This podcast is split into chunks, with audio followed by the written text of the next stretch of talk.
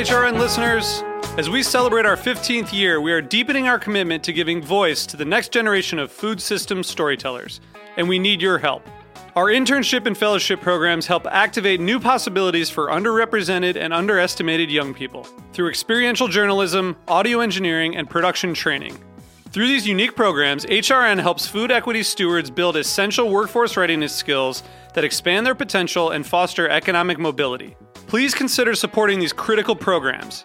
And with a minimum donation, you can be entered to win a dinner for two at an amazing restaurant in one of eight cities and tickets to a concert at a great venue in one of those cities. We have incredible partners across the country who have donated, as they also share our passion for helping to educate the next generation of food systems storytellers. Check out heritageradionetwork.org slash 15 to donate and enter to win today. That's heritageradionetwork.org slash 15 to donate and enter to win today. And make sure you donate before March 31st. Thank you.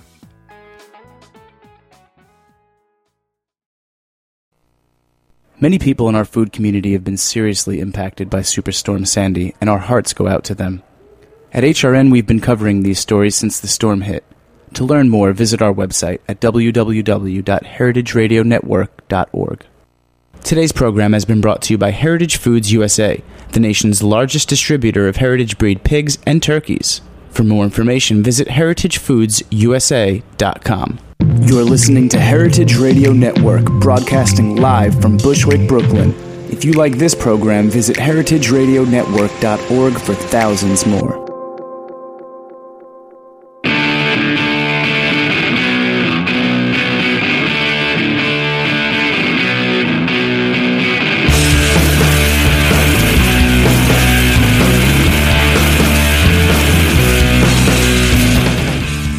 Good afternoon and welcome to Straight No Chaser on the Heritage Radio Network. I'm your host, Katy Keiffer, and we are broadcasting live from the back of Roberta's restaurant at 261 Moore Street in Bushwick, Brooklyn, where brunch is now being served. And you know what? They have a really good polenta dish, which they slipped me today. And it was awesome. Anyway, today we're going to be talking trash with uh, Lily Kelly. yep, talking trash, my favorite occupation. Um, You're but the Lily- first one to ever make that joke. Oh, come on. Ever. oh, yeah, right. I can imagine. Um, Lily is the interim director for Global Green USA's New York office and the Coalition for Resource Recovery.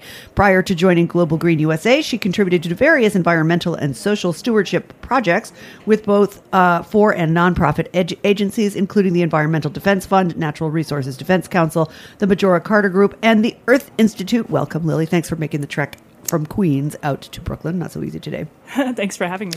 Sure. So, um, give us a little bit of background on the Coalition for Resource Recovery, because that's the trash part of our, our talk here. We're talking about uh, recycling, repurposing, uh, reclaiming materials. Um, so, give us a little background on the on the group and on Global Green. Sure, absolutely. Um, well, first off, Global Green is actually the U.S. affiliate of an international group called Green Cross International that was started in 1993 by Mikhail Gorbachev. I know. I read that. I couldn't believe that.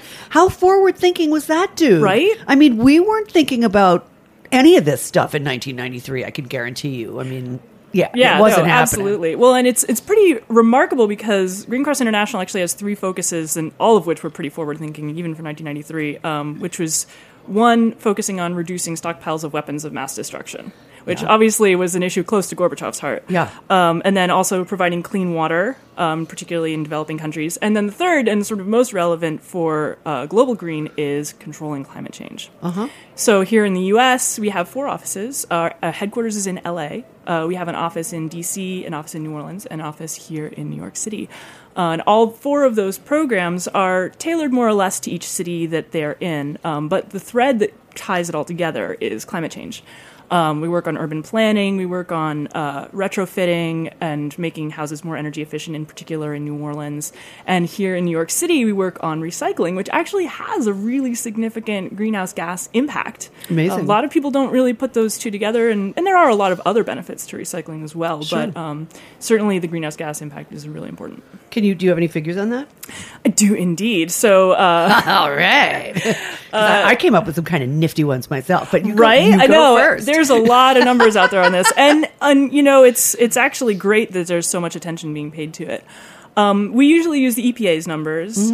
Um, they have a tool called WARM, uh, the Waste Reduction Model, uh, and they figure out how much uh, greenhouse gas is saved both by using uh, recovered materials as an input instead of virgin materials, and also what they look at, and this is one of the biggest impacts, is the methane that gets released when it's put in a landfill. Well, the methane comes about because organic stuff is, in other words, stu- food that would, nor- I mean, things that would normally be composted. Because isn't that what's creating the methane? It's not inert plastics or Exactly, exactly. Yeah. And so that's actually partly why we focus so much um, on paper and composting, Mm-hmm. uh, is because those are the biggest bang for the buck in terms of greenhouse gas emissions. When things like p- plastic or glass get put in the landfill, they don't necessarily generate a lot of methane. Uh, paper does. Food really does. why does paper? I'm surprised by that because it's made out of tree pulp. Yeah, I mean it's an organic material, so Uh-huh. as it decomposes, it releases methane. And the reason, by the way, to belabor the methane point is that it's 25 to 27 times more potent a greenhouse gas than CO2. Uh huh. Wow. So even when they have methane capture on landfills, the best systems can only get about 50%. Right. So that's still a lot of methane being released in the atmosphere, and it's bad news. Wow, interesting. See, now th- this plays right into the cattle industry, which claims that cattle, of course, why we only release 2% of the methane. They were always pointing the finger somewhere else. But I mean, in this case, they actually have a point that it's landfill, it's dumps, it's not composting. So when you run a big, I'm going to go right off, you know, right off the rails here, but when you run a big composting um, site, like how do you, are there meth- mechanisms? Because for instance, in the cattle industry, they will capture it in a pond and they have, you know, bacteria that go in there and they, they have a big tarp over it and then they capture it and they refine it and they use it in their power grid. So is that the same thing you can do in a compost, a big compost uh, situation? And You- how you many people are doing it? Not nearly enough. what I'm thinking. Um, especially in around New York City, um, one of the things that we've been focusing on is bringing more of that infrastructure closer to the city. Uh-huh. There's actually, uh, just to get to your question, there are a few different ways to do it. Um, you can have what's called uh, anaerobic digestion, which is uh, what the what I cattle was talking farmer about, is yeah. use- exactly. And so you take organic matter, you put it in basically a big silo. It's enclosed, and you put it in an anaerobic situation, which means there's no oxygen. Mm-hmm. Um, and as it decomposes, you have little microbes doing their thing, and that generates biogas, which can be used to, uh, you know, go into the grid for natural gas purposes. So Right. you can use it for your stove or power a garbage truck with it. There's a lot of They're- different ways to do it. They're using. I mean, the cattle industry that uh, the plant that I visit, they're using it to actually power electricity. I mean, they literally. I don't know how that magically happens. It's a but- great idea, and it's Yeah. something we'd really like to see happen in New York. And it Um, would be nice if more of the cattle industry did it as well, right? Or Absolutely. the livestock Uh, industry. There's a lot of opportunity for it. Um, what's happening now in New York is mostly uh, it's being sent down to Peninsula Compost in Delaware, Mm-hmm. which is a different kind of process. It's what's called um, it's the Gore process, what they call it. It's uh, what's called aerated static pile. The reason it's called the Gore process is because they heap up all the compostable material in these big long piles. Uh-huh. Uh, they are aerated from below and they cover it with Gore-Tex. So if, for those of you who've ever worn like a Gore-Tex rain jacket, Sure. you know it releases uh, the moisture, but it keeps the smell in. Uh-huh. So that's the purpose of the co- for composting is it's not stinky, Right. Which is always a big factor. when that you're is a problem. with Sure, food waste. absolutely. Yep. So if you see uh, folks composting in New York City, that's where it's going by Hmm. and large. You know, I compost. I grew up composting, and because I grew up in the country, and uh, we had one of those boxes, and you just heave all your stuff. And my mother always had this can full of rotting scraps on the counter, which I found completely disgusting and objectionable. um, of course, now I really appreciate it because there's there's soil. There's like really rich soil, you know, from ten years ago. Oh, yeah. But um, anyway. But I, I didn't. I have never noticed that my compost box was particularly stinky, and so, and I know they have those ones where you can turn them. A drum turns, and that somehow if you magically do dissipates it, that. If you do it right, it shouldn't smell bad. That's Yeah. the trick of it. And so, uh, a lot of the processes mix it with yard waste, things like wood chips and stuff like that. And if you get the proportions right, the smell actually isn't isn't It's that not strong. bad, yeah. it's just the really fresh stuff that comes in that's a little rotten. It's garbage. Yeah, Yeah, it's, it's- the way your it smells garbage, can smells. Yeah, right, exactly. That's okay. So now, um, in your group, the Coalition for Resource Recovery, um, I'm going to quote something from your website, uh, aims to find national solutions for resource and asset recovery, and they you facilitate 70% waste diversion in targeted. I mean, this is your goal. Yeah, yeah. In targeted urban markets by 2020. To further national recovery solutions. I guess what I'm particularly interested, and then by working with the accommodation, that's hotels and right accommodation, retail, and food service sectors, you specifically seek to divert six million tons of waste per year. That doesn't actually seem, frankly, like all that much, but you can tell me better. um, with a potential of 256 million dollars in savings. Again, these are not earth-shattering numbers to me. Maybe I'm uh, jaded, but anyway, um, reduce greenhouse gas emissions by 16 million tons, and that's TONS. And I actually had to look this up. That TONNES is a different measure. It is. Um, so, um, and according to a CO2 report that I read published by The Hague in 2012, we each person, each man, woman, and child in the United States produces 17.3 tons, T O N N E S, Which is which is the bigger, Yep. right, of greenhouse gases per capita, per person. Each one of us is doing this. How is that possible that I am generating? I know that I am not making that much methane. No. a lot of it has to do with things that um, individuals don't necessarily have a lot of control over. Things like uh, industrial activities and stuff like that. And that's actually one of the reasons why we do what we do is that there's a lot that can be done by an individual making certain lifestyle choices. Um, but what we're trying to do is uh, we're kind of a research and development uh, oriented group. Um, I think that's what makes us unique. We don't just try to get the bins out there. There's a lot of people doing that um, and which is great, and that is a big part of what we do. But a lot of what we're doing is trying to document how well this is working. Right. And the idea is that if we can show, for example, I'm just going to use our food service packaging program here. So our food service packaging program is looking at uh, packaging items like coffee cups, um, burger clamshells, things like that that come into contact with food. Uh, there's been some uncertainty by paper mills about whether they can take it after it's come into contact with food, which is understandable.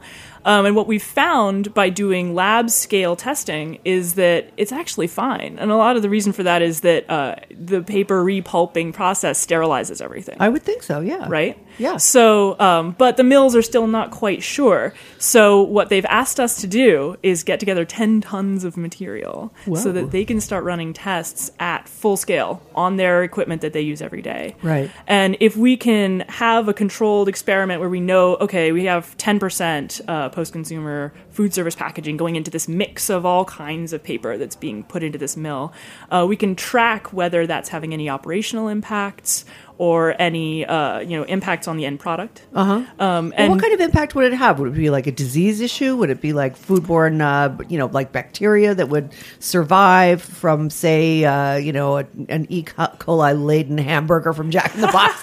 you know, I mean, I'm trying to imagine how like anything like that, any of those bugs would be an issue. Like, I don't really get why they wouldn't want to recycle everything, even if it had some ketchup on it. For Christ's sake, I mean, right and what we found i mean there is concern about that it's not really founded there's It's there's not really an issue with that the main concern we've heard from the mills is that they're worried about whether it will slow down their pulping process which is really an energy question and an economic question Yep. so um so that we're actually in the midst of a pilot where we're trying to get 150 locations together uh, we're approaching that goal very exciting um, and once we have that number of locations, we're basically going to wave the flag and say collection starts now. And then the idea is with that many locations, we can get 10 tons together in about two months. Wow, that's fantastic. Yep. And then if this pilot program succeeds, would you're saying that other industrial paper production mills would follow suit? Exactly. Is it cheaper? In other words, they don't have to retrofit, they don't have to change anything. That's the key, right? Exactly. Because the only way you can get compliance for something like that is if they're not going to lose any money. Hence the worry about whether or not it slows down their Yeah, exactly. Yeah. And that's, again, there's a lot of groups looking at alternative materials for paper Mm-hmm. and new products and new technologies, and all of that is really great. Um, what we're focusing on right now is more of an immediate how can we maximize the infrastructure we have, the technology that we already have, the coffee cups we're already using, uh, and just recover more of it now. Right. What about things like I know I've seen a lot of people, and I'm sure everybody out there has seen it as well. But you know, bamboo products that's like the trendy new thing to have bamboo. If you're a food service industry, you know, player, and you package all your stuff in bamboo containers instead of using plastic or styrofoam or something like that, is that uh, is that ultimately environmentally sound? I mean, you still have to grow, harvest.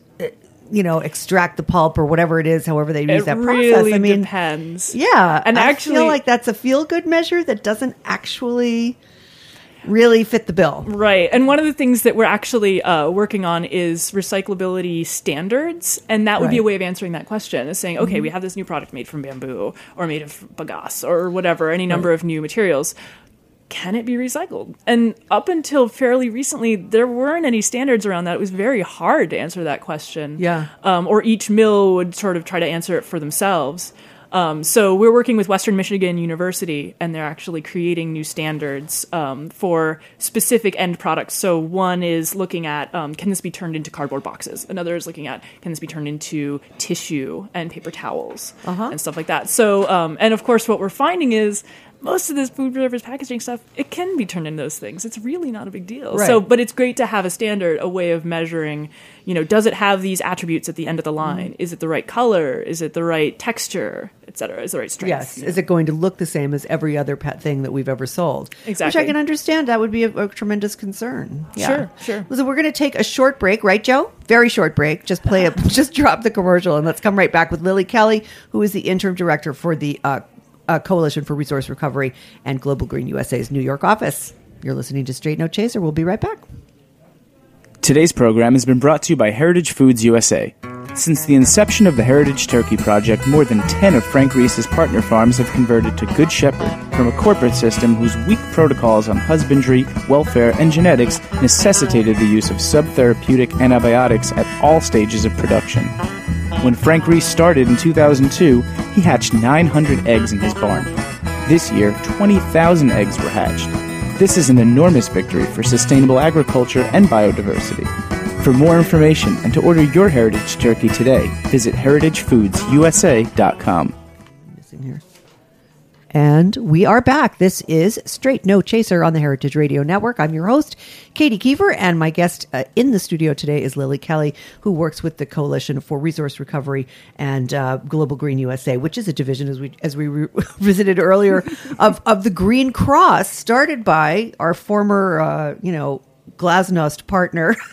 Mikhail. Gorbachev. I, I was just gobsmacked when I read that. I mean, I, I don't want to waste time on it now, but I just, it was really interesting to me that, you know, 25 years or whatever it is, 20 something years ago, Gorbachev is thinking about these things, and yet somehow it has absolutely pretty much disappeared from the American political climate.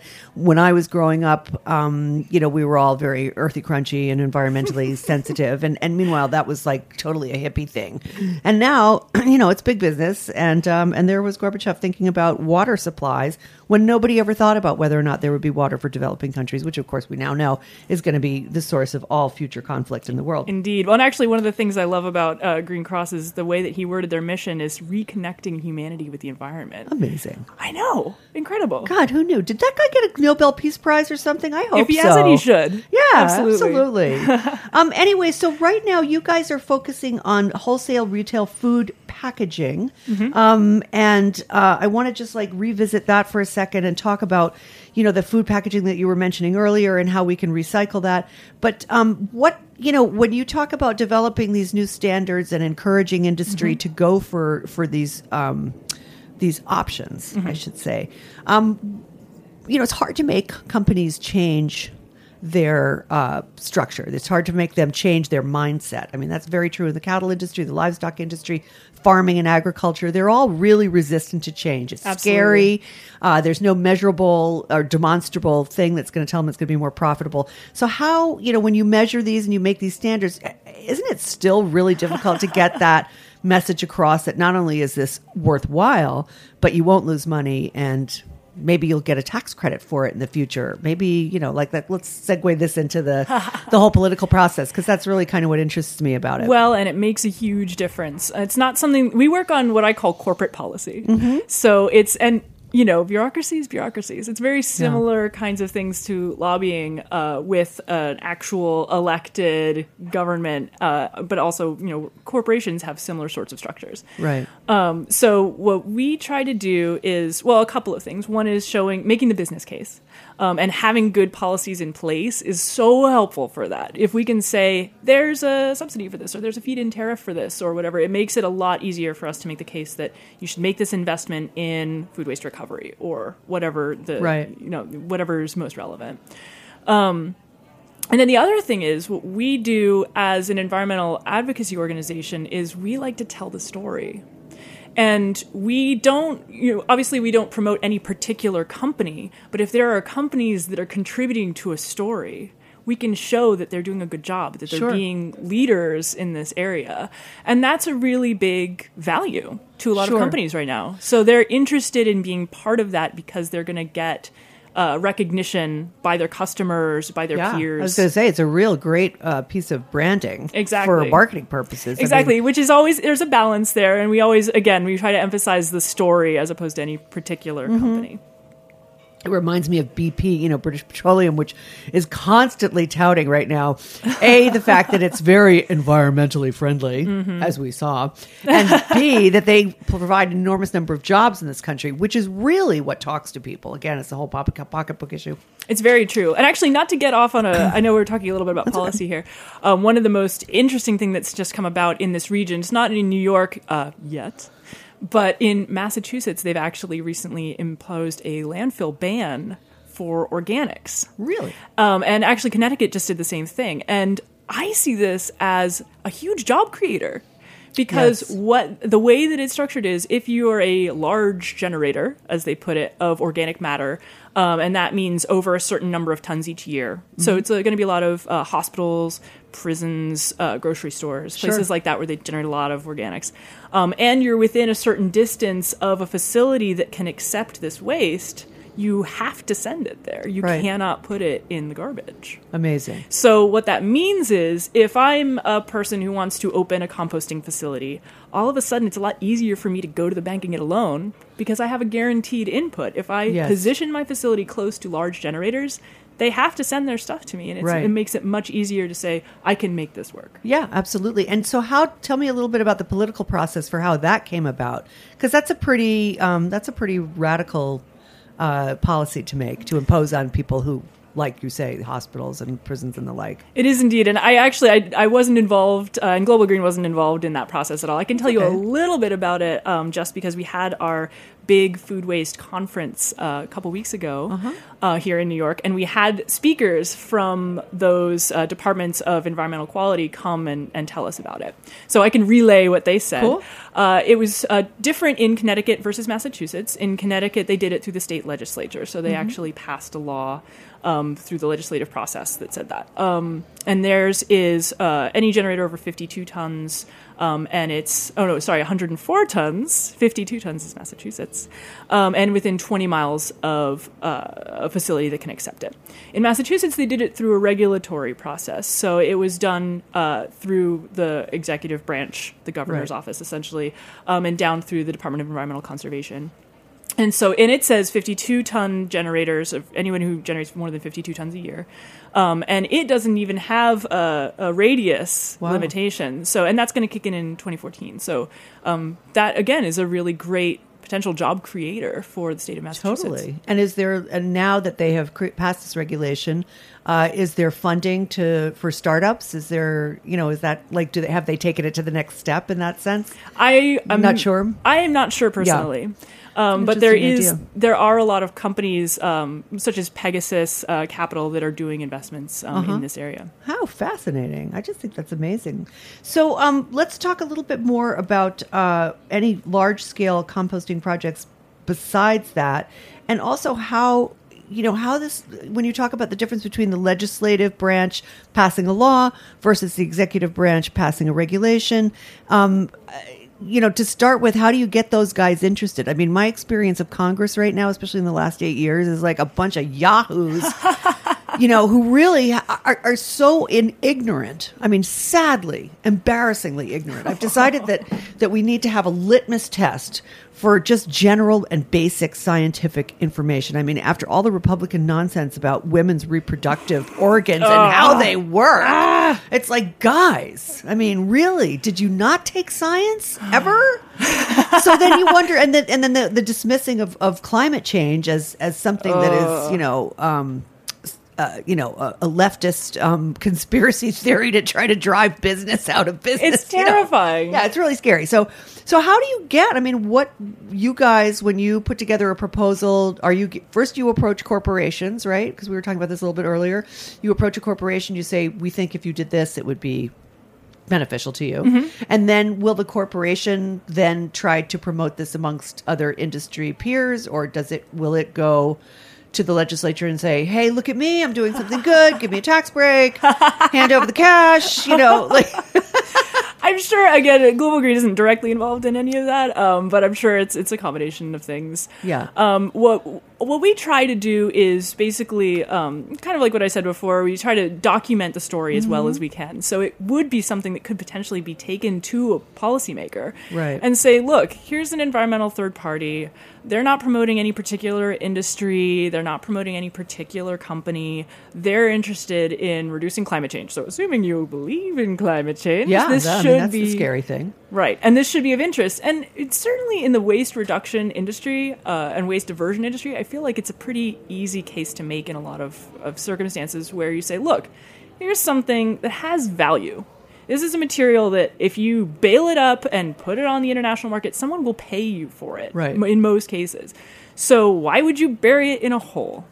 Yeah. I mean, it's it's really that simple. Um, and there's actually already uh, instances where they're starting to mine landfills. Uh-huh. Because the materials in them are really valuable, Well, but it's a lot more course. expensive Yeah. to get it out of the ground and, and sort of unsort it from the dirt and the landfill cover trash, all, yeah, and all the right. other trash. Yeah. Why not just separate it before it even goes through that process? Yeah. And reuse it. It's it's a pretty it's it's fairly simple in concept. So harder in execution, but simple in concept. Well, harder maybe to set up, but I think once you have it set up, then it's like it's just bin one, bin two, bin three. Right. I mean, we have a landfill. a- I guess there is a landfill in Rhode Island. I mean, I don't have cartage haulage for my trash, so we everything has to be recycled, and um, and then there's organic waste, and that goes into some magical place I don't know where in its plastic bags, probably into a landfill. I mean, exactly what you don't want.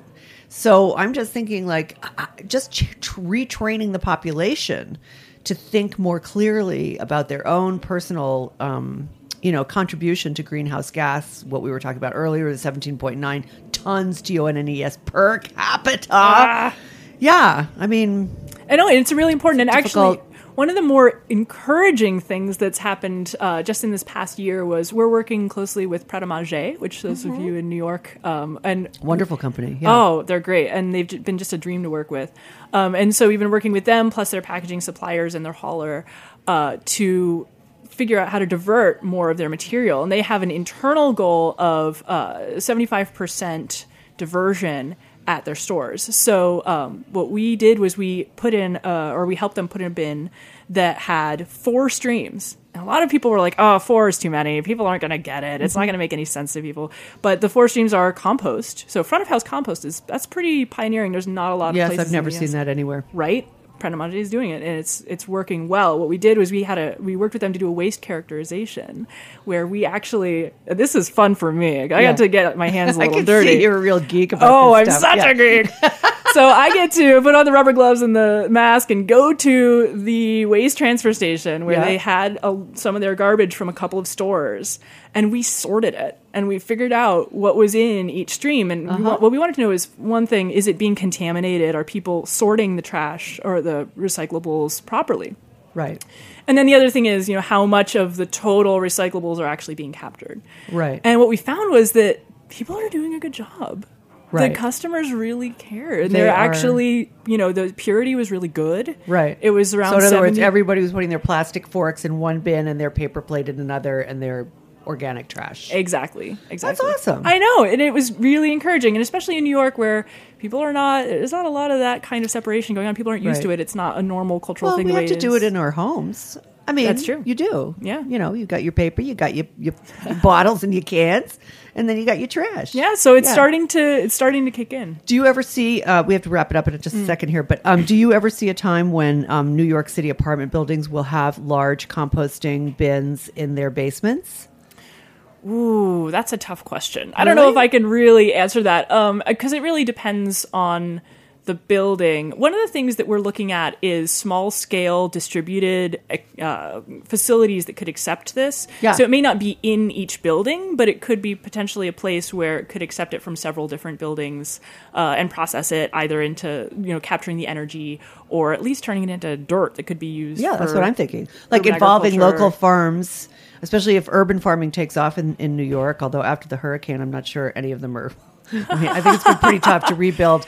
Those rooftop farms really took a beating, for instance. Oh, yeah. horrible.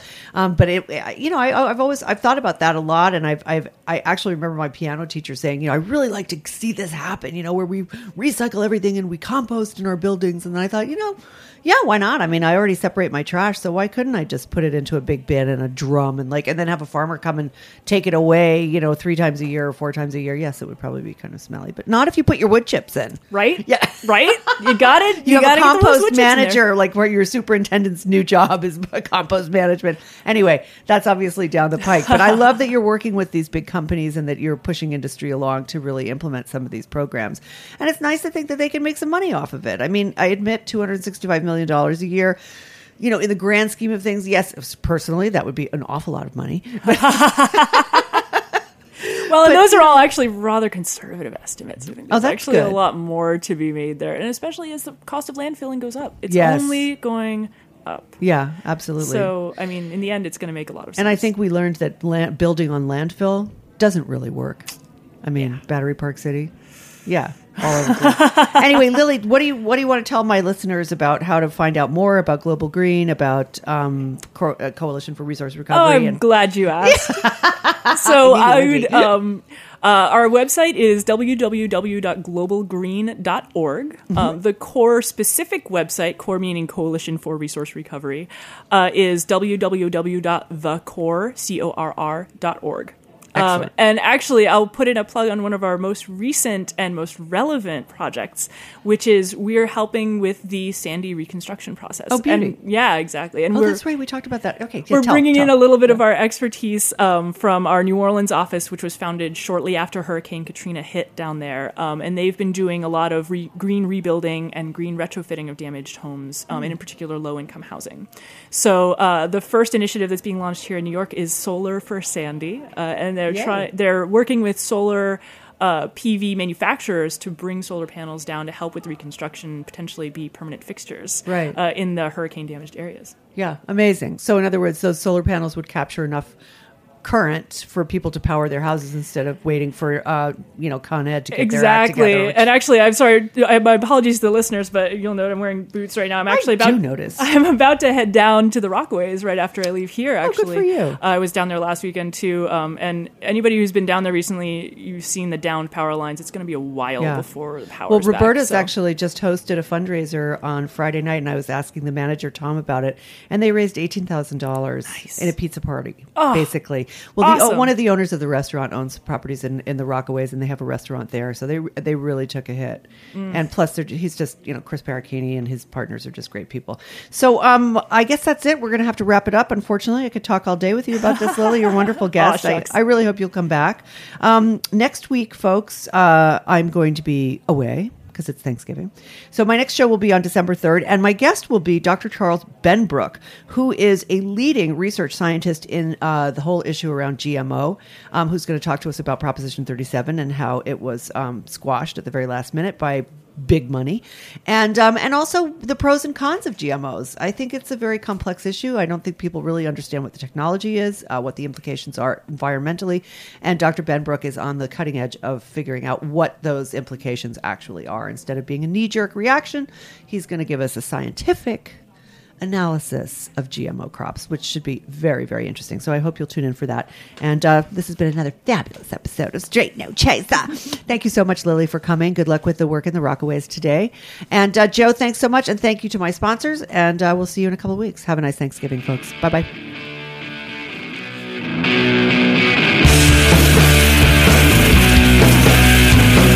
Thanks for listening to this program on heritageradionetwork.org. You can find all of our archived programs on our website or as podcasts in the iTunes Store by searching Heritage Radio Network.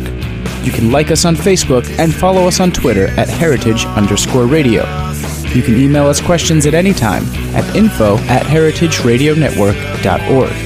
Heritage Radio Network is a nonprofit organization. To donate and become a member, visit our website today. Thanks for listening.